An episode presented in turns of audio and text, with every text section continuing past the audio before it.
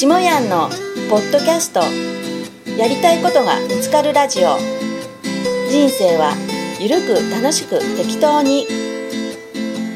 今回は本気塾大阪校2期生のトッシーと奥様まこちゃんと岡山県で対談収録をいたしました。タイトルは「人生は50代から大逆転」その対談音声をポッドキャストで分割して放送いたします。この番組は大きな手帳で小さな未来下ヤンランドの提供でお送りいたします。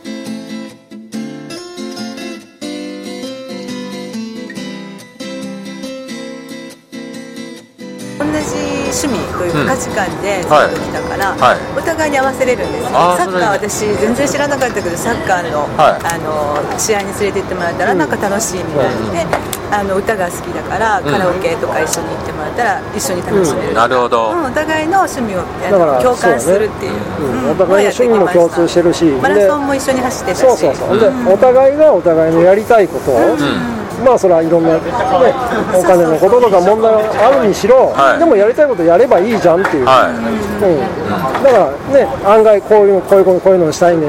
で私こういうことしたい、まあ、やればっていう感じでね、あうん。あなるほどね。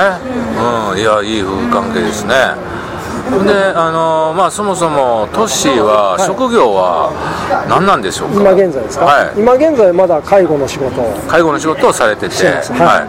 その一方でその夢の種のラジオ番組を持って、ね、そのパーソナリティ活動、はい。ね、そういうのもいつぐらいからやりだしたの？パーソナリティはね、えっと、去年のちょうど1年。ちょうど1年。あー一年。去年の11月。今ちょうど1年超えたところですね。あそうですか、はい。うん、で僕もさっき出演させてもらいましたが、ね、その1年間やってきてそのこのラジオパーソナリティ活動っていうのをやってきて、はどんな感じですか、いや本当にねそれまではあのー人相手にしゃべるとか、はい。そういう場もなかったですし、うん。ただ自分がラジオをやることによって、はい。自分の伝えたいこともラジオを通して発信できますし、はでゲストさんに来ていただいた方にね、お話を聞く中でも勉強になるしあこういう生き方もあるんだとか、こういう生き方してきた人もいるんだ、はい。あこういう夢も持ってる人もいるんだ、はい。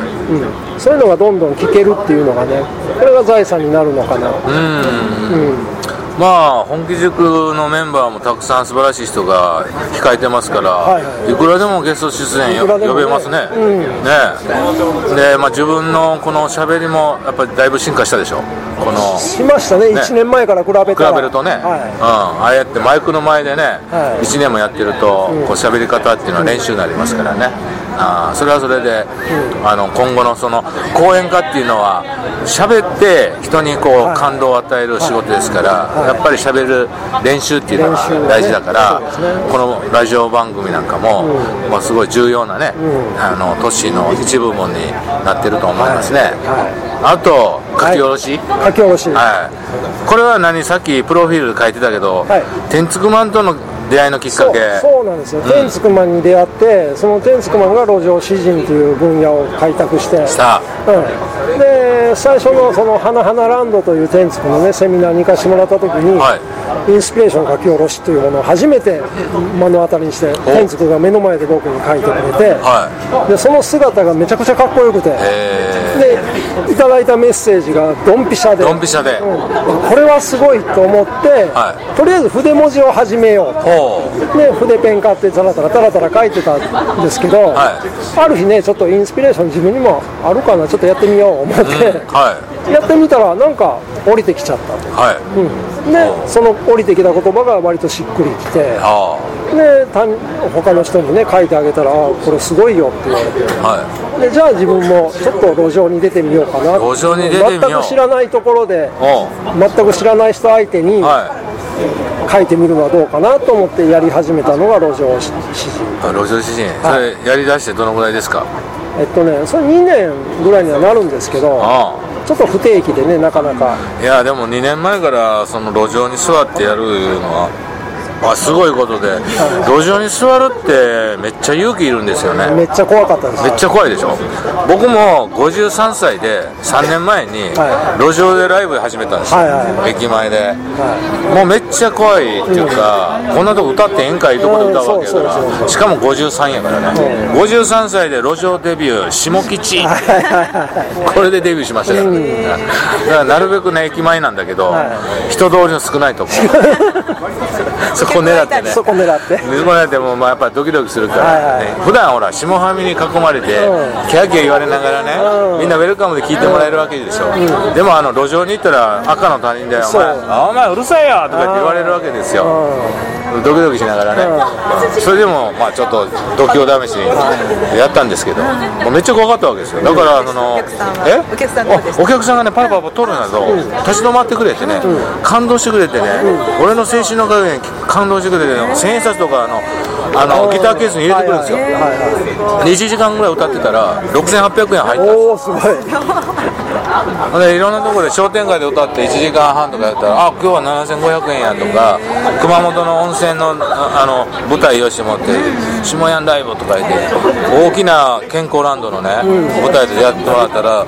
1時間ライブで2万円ぐらい入ったんですよ。そんなこともしてたんだ。やってたやった。それでもチャレンジです俺ら。ね。だからねトッシーのね今のね路上に座ってあの書き下ろすっていう気持ちちょっと半分ぐらいは分かる。んで実際にこの知らない人が座ってもらって、であのインスピレーションで書きました、はいはい。どうでしたか？うん。最初ね書いた時にはすっごい最初のお客さんが良かったんですよ。また。初めて書かせてもらって。あそれこそ今日ね岡岡山城下に朝行かれてるんですけど、はいそこの岡山城の下のあ広場広場でね。あ今日俺朝行ったところのあそこでしてたんや。そうなんですよ。でまあこれ小冊子僕がこの間書いた小冊子にもあるんですけど初めて座ってくれた人がドイツから来た人で。おご夫婦。もう年齢年頃にして6070ぐらい、はで旦那さんが日本語が分かる。いはい。はいでちょっとこれ面白そうやから書いてみていうような感じで。はで言われて奥さんを奥さんが座って前に座ってこう書いて書いて、あはでそれを旦那さんが日本語で書いた僕の文字をはい。奥さんに通訳をされて、はあ。ドイツ語で。ドイツ語で。奥さんがポロポロって涙を流されいへえ。てでそれを見て、奥さんも喜んでくれて旦那さんもこれは素晴らしいって日本語で素晴らしいこれありがとうって言ってくれて、初めてそこであこの路上に座ることによって、はい。これって例えば自分が筆文字を上手くなりたいとかこれでお金をもらいたいとか、そういうききっかけにもあるんだけど、人に喜んでもらえたっていうのがすっごく嬉しくて、はい。うん。あ今までこんなこと自分経験したことなかったわと、いろんな仕事してきてるけど、お前ね。涙流して喜んでくれるって、うんね、あこれは自分のやりたいことやな。って、だからそこでよくあの、ね、自己啓発の本とか読んでたら人を喜ばすことがあなたの幸せですよってずっとそういうことも書いててうーんと頭の中では理解はしてたつもりがそ初めて腹にストンとして。自分が体験してみて、やっぱりじゃあ他人をよ喜ばせる何かを自分はすればいいんだ、うん。だからすごいその路上に座った意味っていうのがあったのかな、それは大きなあれやね。一番最初のお客さんで。であのーそれをね、はい。きっかけにずっとこうたまに座ってはい。続けてる中で、はい。実際にそのお金をいただくいうのはどんな感じで始まったんですか？その書き下ろししました、うんはい。じゃああなたの値段でっていただくわけでしょ、はい。でどのぐらい何本ぐらいとかいう感じでもらえるものですか？最初はねもう今今はもう値段決めたんですけど、はい。最初のうちはもうお気持ち。お気持ち。もう値段決めてください、はい。だから500円だったら、はあはあまあ、1000円くれる方、まあ、大概1000円が多かったですけあなるほど。中にはタダで持って帰る方、はいはいはい、えー。あの外人の方でわけ分からず「サンキュー」言うただけでああいいながらねプレイズ待て待て言うたって分からへんし。まあそれはそれでええか。言うぐらいうん、だからやっぱりそのねお金よりも喜んでもらえること、でお金は後からついてくるんかな。なるほど、いう感じですかね、うん。じゃあ今はその、あそこのこのお城の前にはい。こう座ってはい。書き下ろし始めるということは別に今はもうそのドキドキ緊張することはしない。もう慣れた。慣れました。あそれはすごいね、あのなんかそこ座ってあかんやろとか言って怒られることはないの？あのねあの岡山城の下の広場では怒られたことない。あ本当ね、うん。で生まれて初めて座ったのが岡山駅のはい。前に大きい噴水があるんですけど、はいはいはい。そこで座ったんですはでその時はは2時間ほど誰も立ち止まってくれなくてひたすら自分の目の前を人が通り過ぎていくだけでうんで初めて声をかけられたのえがは JR の職員さんと4人のおまわりさん。君そこで何をしてるんだ？許可許可は取ってますか？って言う。ああなるほど。へで許可って何ですか、ん。あ許可がないんならここどいてって言われてえでそこででもこのまま帰るのはちょっと嫌だ。うん。で歩くあ座る場所をね、うん。探し求めて歩いててたどり着いたのが岡山城でしたああなるほど。ここやったら大丈夫やろ。これで大丈夫。ね一回やって大丈夫だったからじゃあもうここにしよああなるほど。あーまあでもほんまねあの勇気いることやね、まあ、それをねあのまあ天竺と出会って、自分やってみよう思ってうんそうですね。やり始めて、ねあのあれでしょ筆文字もそんなにこうなんか上手とかそういう自信とかう全然ないです。ないうちから始めたんでしょ？ないうちから、ね、だから最初は手プルプルプルプル震えてました。インスピレーション書く時うん。もうね。うん。手は震えるし汗は出てくるし、うん。うんうんいやでもそれようチャレンジしたね。うん、うん。それね何歳の時？それがもういやだから50 50の時。51か。51、はい。で今何歳？今53です。53ああじゃあもう50からそうやって新規で新しくあのドキドキすることチャレンジしてみよう思ってはいはやってみたんや、はい。い、やそれ素晴らしい、うん。なかなかね50代になったらそんなあのチャレンジなかなかできへんよ、ね俺もあの53年路上はミュージシャンデビューしたけど、はうん、ドキドキしたもん、あの福井県の鯖江市いうとこでね、あの福井県のワンデーセミナー終わった翌日にね、あの駅前でライブするわって俺一人で行くからそこまで運んでくれって言って、はい。下上に送ってもらったんやけど、ちょうどその日福井ドームっていうとこがあってね、 EXILE のコンサートやって で EXILE のコンサート終わったとこで若者がドワーッと行列で駅に帰るとこやったんですよ、ここ無理。ここ無理。こは無理。さっき EXILE 聴いてた人た俺のあの歌聞いたらこれ騒音になるから、うんここは無理みたいな、はい。ほんで隣の駅あの竹風いうところに移りましたらね、人がいない、うん。でじゃあここやと思って。あ人がいないと。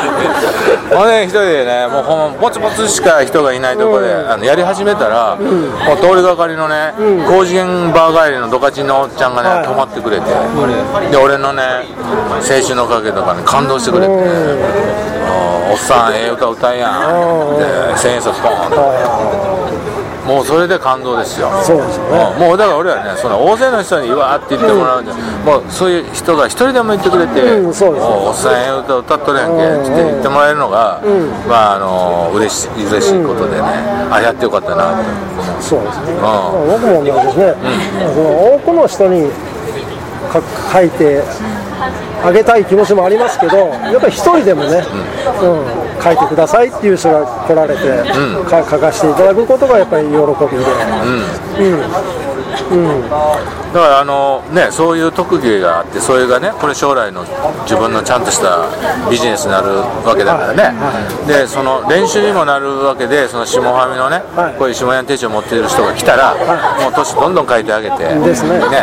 でそのこういっぱいの人に喜んでもらう練習をして、い、ざ本番でこの岡山城に座った時にね、もう最高作品が書けるようなね、あの自分を目指していったらいいかなって思いますね。うんうんいやー素晴らしいです。ありがとうございはい。で、まあそれで、えー、とその書き下ろしをししてるね。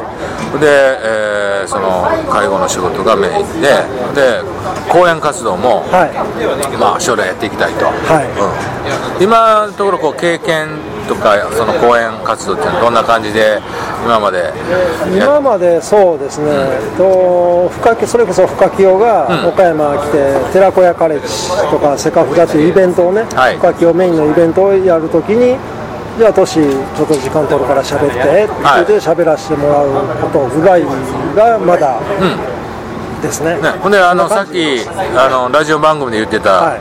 マルシェでやるんでしょ？あマルシェは今度1月大阪、で4月の岡山で公演うん。させてもらいます、じゃあもうあれやん。日本公演するあの、ね、機会がやってくる、はいはいだからねもう今後はどんどんうん、ねどんどん、うん、増やしていく。だ積極的にそういう場を増やせたらなと。ああいいわ、もうねトッシー53歳やからね、この世の中のねはい。50代のおっさんをね、はい。こう刺激与えなあかんですよ、うん、ですね。で俺でもこんだこんなに講演活動して、世の中に俺の文化を発信してんねんでっていう、はいはいその数を増やしてね、えーあの50代のおっさんを目覚めさせてほしいな、ね、ですね、うん。うんだからそう50代のおっさんたちを目覚めさせると同時に自分もねもっともっとそういう刺激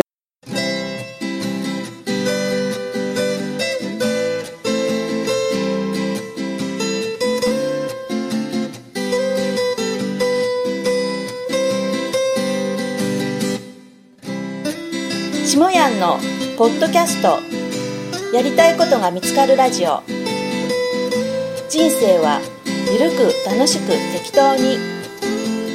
今回は本気塾大阪校2期生のトッシーと奥様まこちゃんと岡山県で対談収録をいたしました。